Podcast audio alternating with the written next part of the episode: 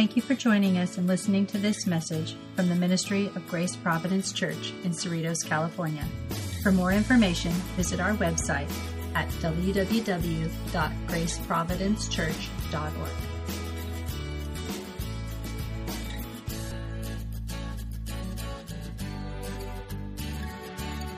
Well, let's turn to our text this morning. It's at the end of Mark chapter 3.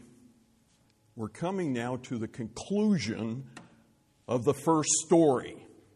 If you've been following this, Mark inserts a story into the middle of a story. And we finished the middle story last week, but this initial story was kind of broken in half by the one in the middle. And I want us to look at the conclusion. So, you remember the first story began with Jesus in a crowded house and his family shows up at the door. And they've come to perform some sort of intervention. They think Jesus has gone off the deep end. And how Mary got swept up in this is kind of remarkable, but it brings out something for those who want to venerate her and think she's the perfect. No, Mary was flawed. And this is an instance of that she was part of this going along with her other children who wanted to intervene and, and deliver Jesus, perhaps from what they thought was uh, some danger being posed by the Roman authorities or the Jewish authorities. Maybe it was to preserve the, the for the namesake of the family. Whatever, this is how it begins. But we don't know how that story concludes until this text. Verse 31. And his mother, notice she's there, this is his family.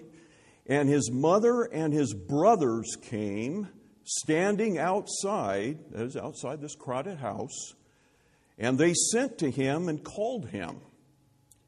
And a crowd was sitting around him, and they said to him, Your mother and your brothers are outside seeking you.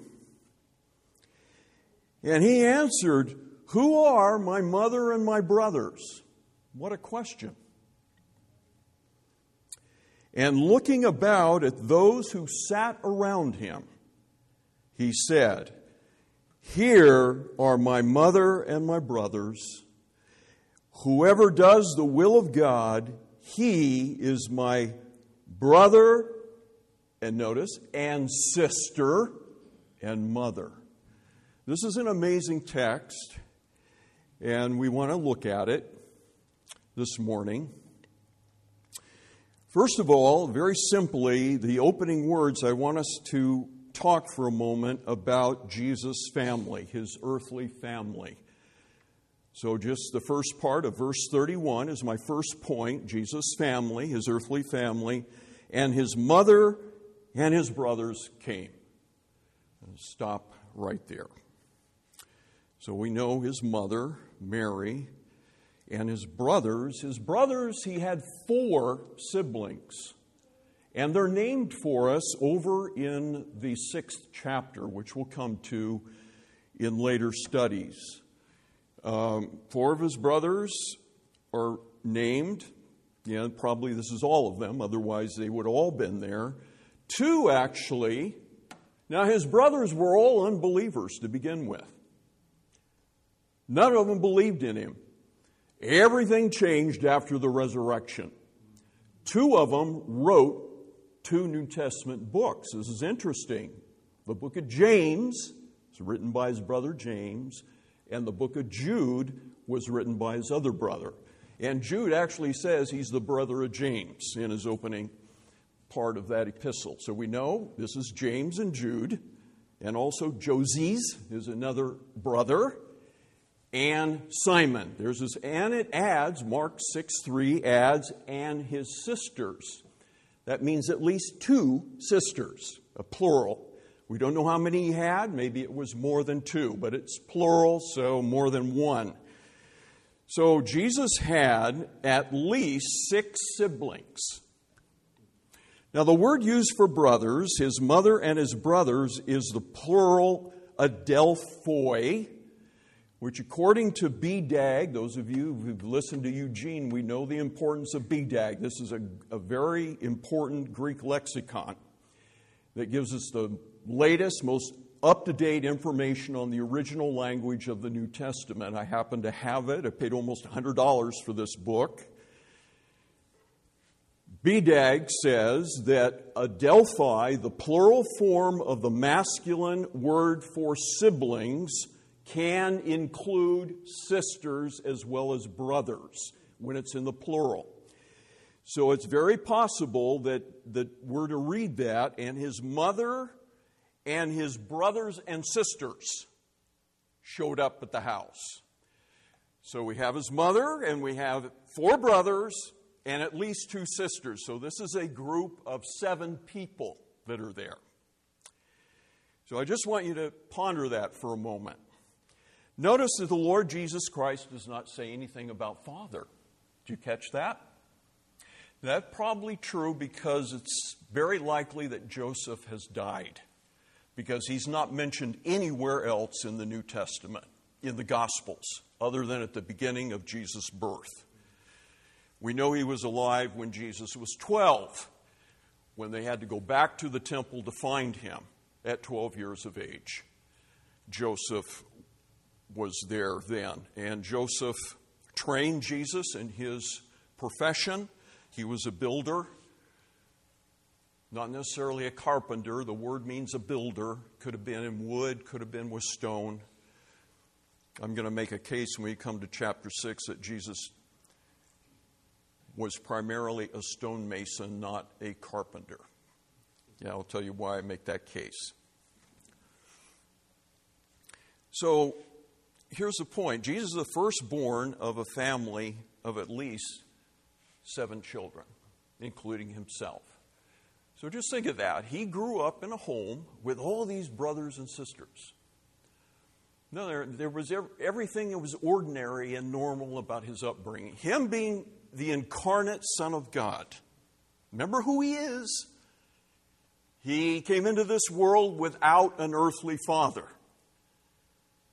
Joseph was not Jesus' father. We don't know what Jesus called Joseph because there's no record. Did he call him Abba? Did he call him Dad?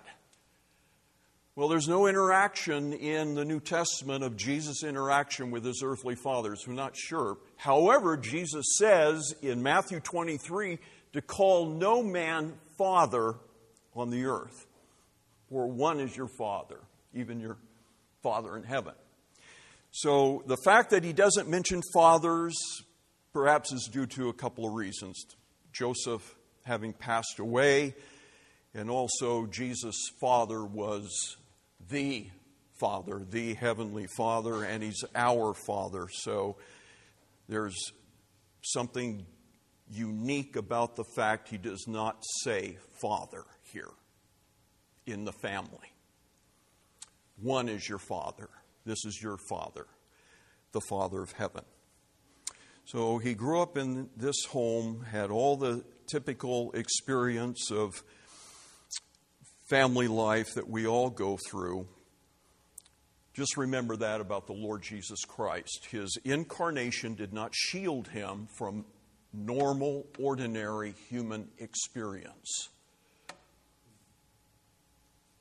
Okay, Secondly, now, let's go on and talk about that Jesus' family now comes to the house. This is point number two.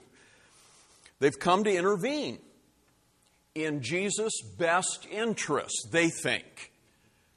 Because that's what we read back in verse 20 and 21 that when his family heard what he was doing, they, they went there to seize him. Uh, we're not to take that in that they've come to hurt him, they've come to step in to a situation seemingly using a little force with him. That word is pretty strong. Seize, that's the word arrest.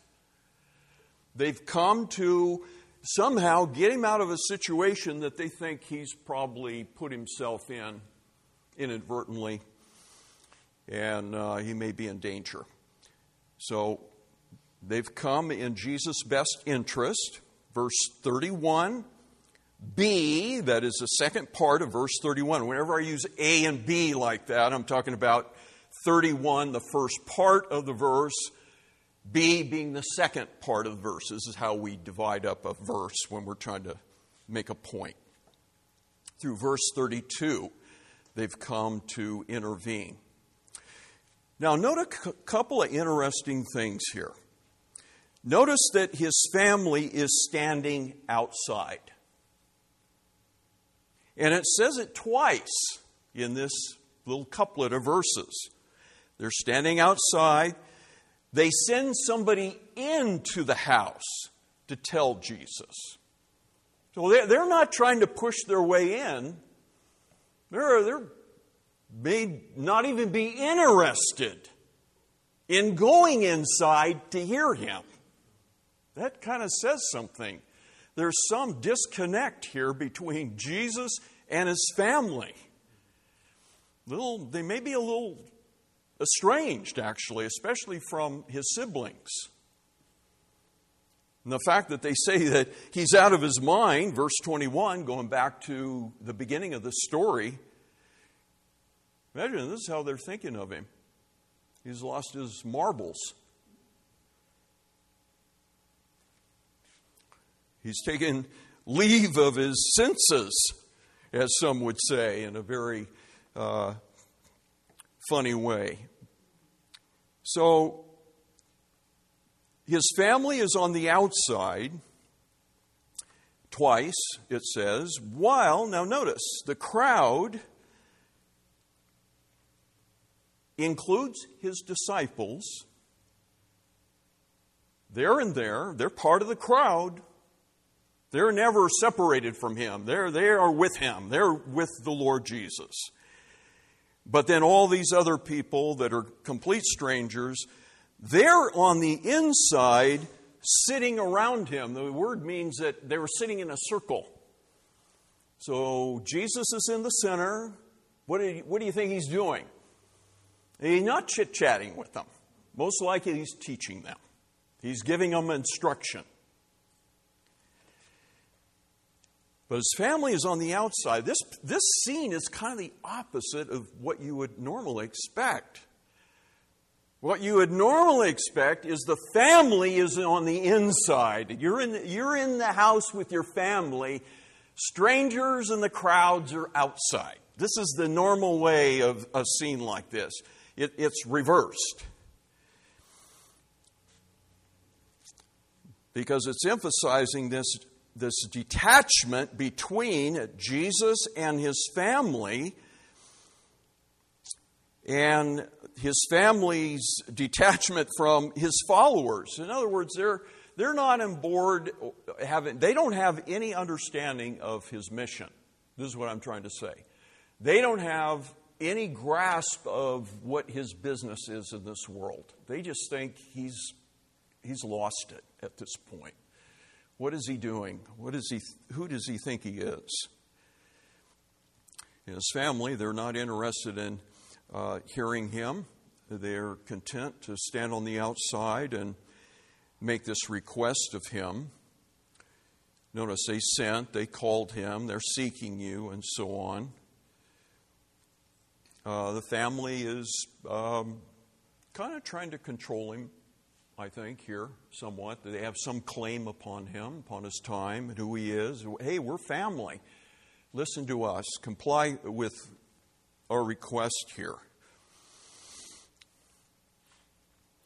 And Mary being swept up in this is really odd. So there were a couple other occasions when Mary made the mistake of trying to control Jesus. Can you think of what when they were? Well, when he was 12 years old, she and Joseph went back and they were trying to tell Jesus as a 12 year old, which tells me at 12 years of age, he already understood who he was and that he was in this world on a mission. He had business to take care of, his father's business. So when they asked him, Don't you know your father and I have been looking for you? And she was talking like this to him. And he says, Don't you know that I had to be about my father's business? What was he doing? He was in the temple and he was having a theological discussion with the religious authorities, the teachers in the temple. This is a 12 year old, and they were amazed at his, at his answers and his questions. So they tried to control him then, and then I think of Luke, uh, John chapter 2, when Mary told Jesus at the wedding of Cana in Galilee that they ran out of wine. Remember that? And she's trying to manipulate him. Then, when she tells him this, he understood exactly what she was suggesting. Do something about it. They're out of wine. This is an embarrassment for the groom, especially. And he said uh, to her, he said, Woman, my time has not yet come. What have I to do with you?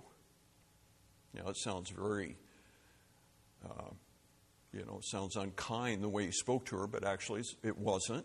It wasn't unkind, but he was reminding Mary that she's not in control of him. His purpose in this world transcended his relationship to her. She was not in a place to control him and tell him what to do. And this is another instance in our text today that the family was trying to butt in to his business, trying to control him. And he's going to set the record straight. He's going to explain things more clearly. So, again, they don't really have a grasp of Jesus' mission. Yet, Mary will. Mary comes to an understanding eventually, of course. But I, I think this uh, information is given to us to help us to understand that Mary uh, was not a perfect person, knowing that she would be venerated later in church history. That could be one of the reasons for it. Now, thirdly, notice in verses, the last three verses, 33 to 35, Jesus' real and true family. So he, this, this intrusion of his family into what he was doing in this home gives him an opportunity for teaching. And he takes advantage of it, and he's now going to explain who his true family is. So he, he poses this question, and he said to them, Who are my mother and my brothers? What a question. Who, who is my real family? And then he looks around at those who were sitting in a circle around him, and he said, This is my mother and my brothers. And he adds, and whoever does the will of God, he is my brother, my sister, and my mother. So let's let's look at this more a little closer. So note a few things. First of all, I want to say that Jesus did not reject his family in these words. Don't read that into it. He didn't reject his earthly family. He loved his mother, he loved his brothers and sisters. There's no rejection there. Brother, he's just going to bring out something of who is closest to him. And some of you will be, be able to identify with what I'm going to say. So that's the first thing. The Lord Jesus did not dislike his family or anything like that. But what, he's, what we're taught here by him is that the blood ties, the family relationships that exist because of our birth and so on, they're not as close to Jesus as the relationship that he has with those who are believers.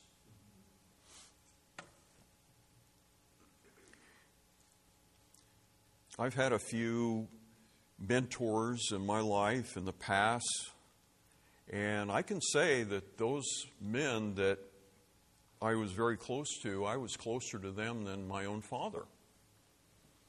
Really. Yet there was no blood tie there.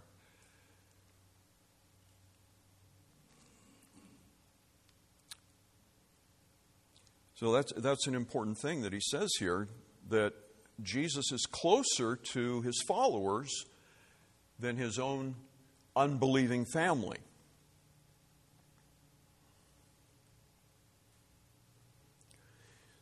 So those sitting around him were, we could say, were disciples of, of some level, many of them believing in him, that they really are now, Jesus says, his, his true family. Now, I want to ask how does a person then enter into the family of the Lord Jesus Christ. That, that should be something that we want to know. How do we become a member of his family? So he would say of me that I'm his brother. Well, I, I was thinking, what, what, where would I go in the New Testament to just nail this down so it'd be really clear for you? And then I thought, okay, John 1. John 1. John tells us in the opening of his uh, gospel that Jesus came into came to his own people, eh, but his own people did not receive him. So John real, uh, is speaking of the reception of the nation of Israel toward him. They basically, for the most part, rejected him. Remember, at the end of Jesus' ministry, there was only 120 people in Jerusalem that con- composed the church. After three years of ministry and miracles, dying and raising, rising from the dead, Jesus only had 120 followers. They composed the church. Acts chapter 1. Not many. But John tells us he came to his own people, and his own people did not receive him. But, next verse, John 1:12. But as many as received him, to those, God gave the authority to become the children of God, even to those that believe on His name. This is why preachers in the church talks about receiving. You've heard this language. Receive Christ. Does, well, it comes right out of the Word of God. To receive Him. Now, somebody that is Roman Catholic would say that they receive Christ every time that they go to Mass. And what they mean by that is that they receive Christ in the elements of the Lord's Supper. This is their understanding of receiving Christ. But that's not what John 1 is talking about. It's not going through a ritual to receive Jesus. This is, this is something that happens in one's heart. This is a, an unseen thing. It's nothing that I do physically. Raising your hand is not receiving Christ. Walking forward in a church and praying a prayer with somebody is not receiving Christ necessarily. One receives Christ when he becomes a believer in Jesus, when he trusts Jesus for his salvation, when he rests in his finished work on the cross as his hope of eternal life. This is where God wants to bring us to a place of putting all of our hope, all of our trust in the person and the work of the Lord Jesus, putting aside all ritual, all the things that we think are going to give us a boost and give us some merit with God. Those are the things that get in the way. Put those aside. Those, that's not what is going to recommend you to Christ. The one thing you want is Him and Him alone. Give me Jesus. As Billy Graham's daughter wrote a book by that title. Give me Jesus, only the Lord Jesus Christ. We don't need anything else. There's one man, there's one God and one mediator between God and man, the man Christ Jesus. This is Paul, 1 Timothy 2 5. We need one mediator, he is the priest. He's the one that's in between God and sinful man. We have to go through him in order to come before God and have a relationship to God. So receive Christ by faith, trusting in him alone for salvation. At that moment, we become God's children. That means you're in the family. Now you're, in, now you're a member of the family. Now you belong to my brothers and my sisters, according to Jesus.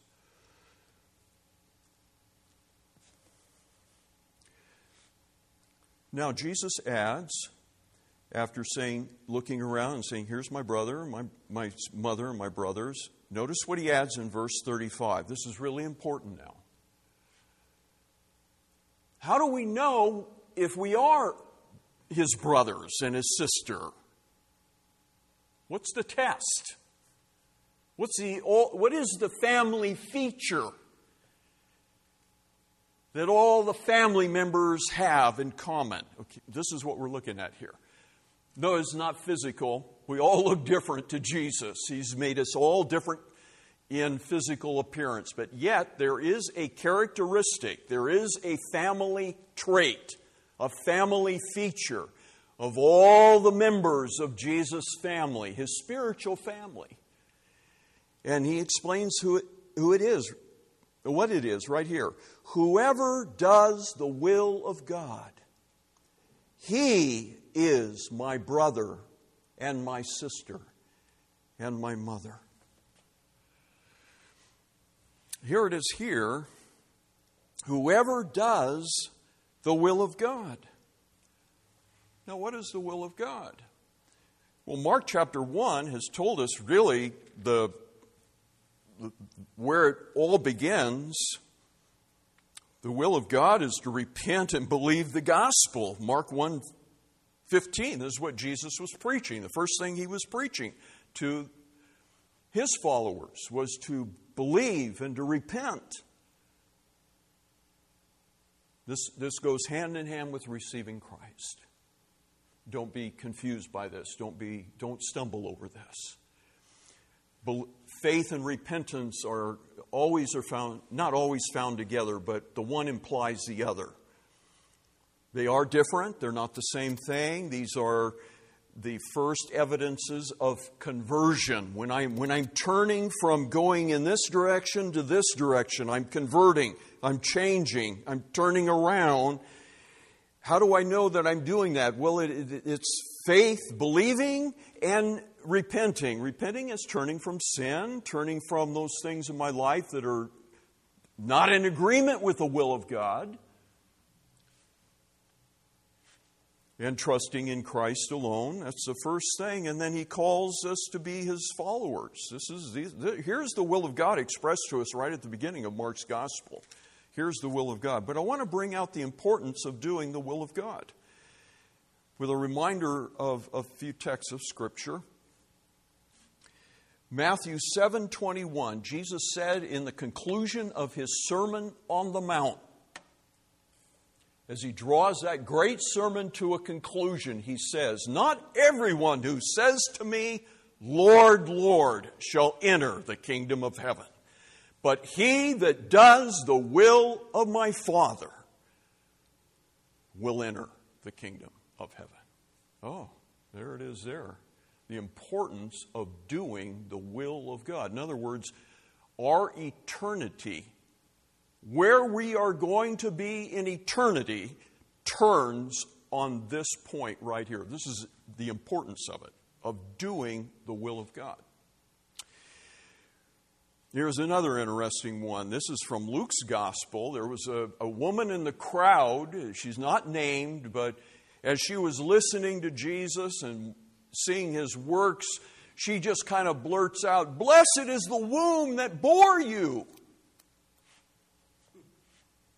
And Jesus had a little reply to that. He said, Rather, blessed is he that does the Word of God, that obeys the Word of God. This is how Jesus replied to that. That's the person that's blessed, the person that obeys, that does God's Word, who hears the Word of God and keeps it. That's what he said. And then one other text from First John, John's first letter, he said, The world is passing away and all of its desires. Boy, is that true. Don't make the mistake of thinking that everything is permanent now. It's just going to go on forever and ever and ever. No, there's a last day coming. There's a final day to human history.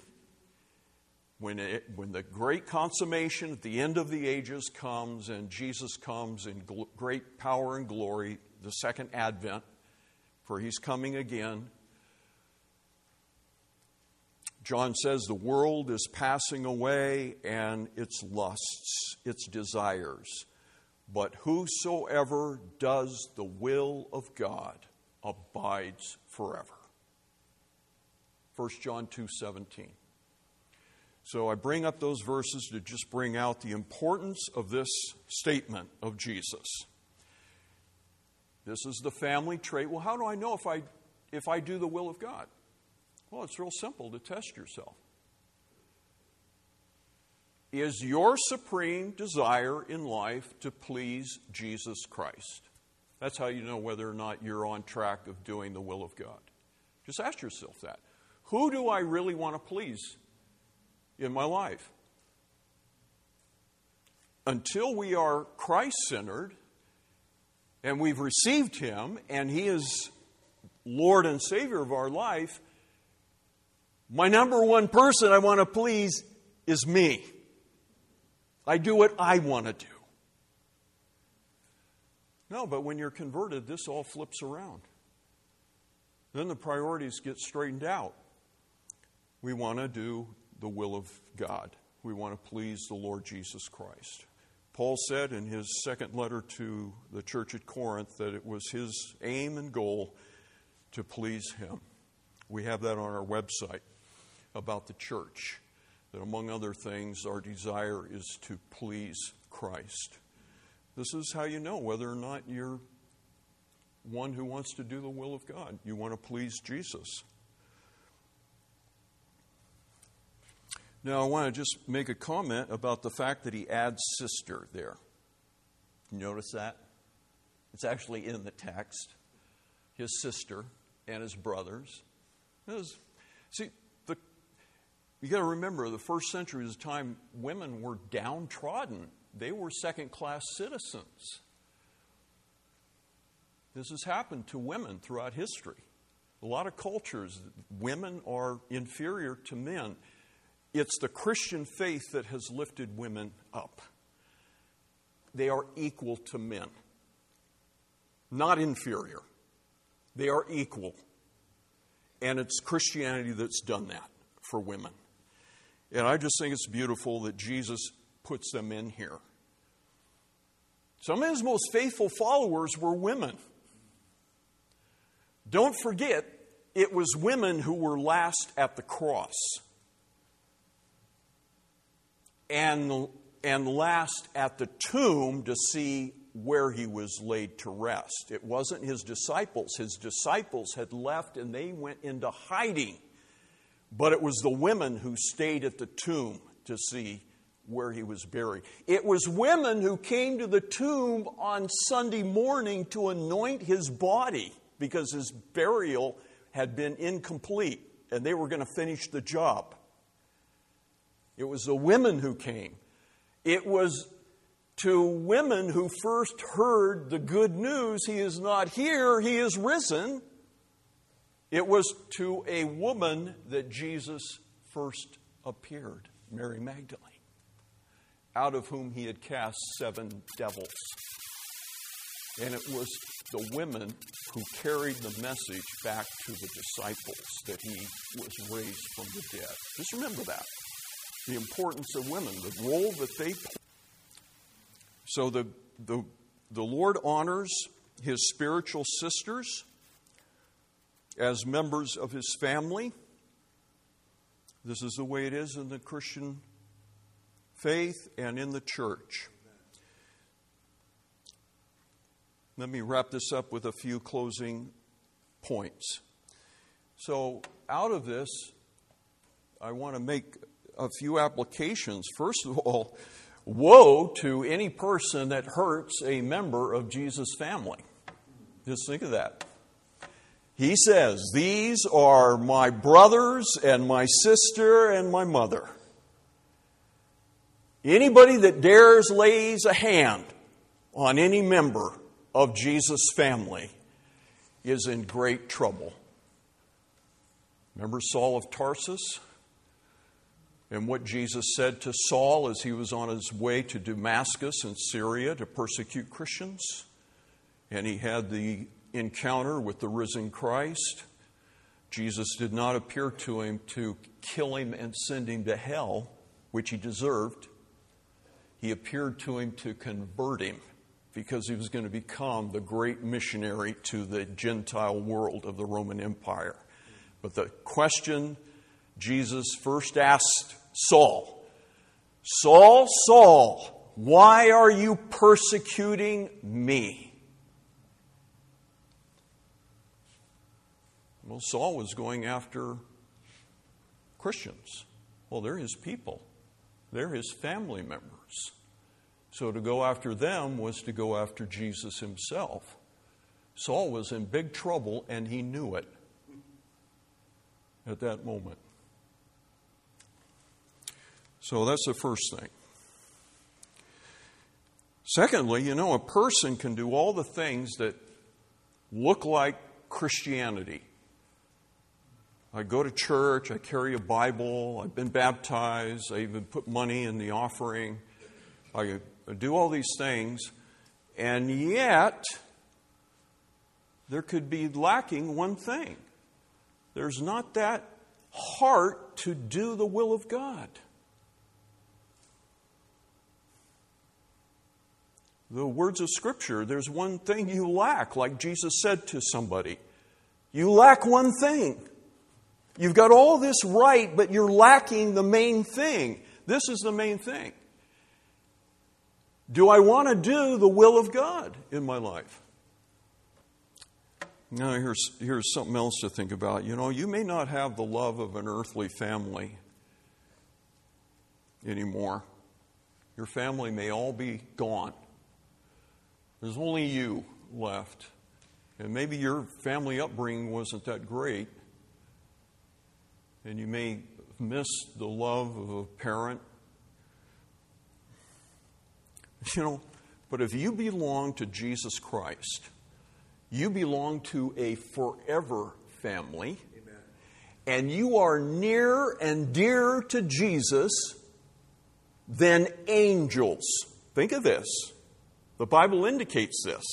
This is why the church in heaven is right around the throne. The angels are not as close to the Lamb as his people, the 24 elders, which represents the church of all ages, 12 and 12, as we've talked about.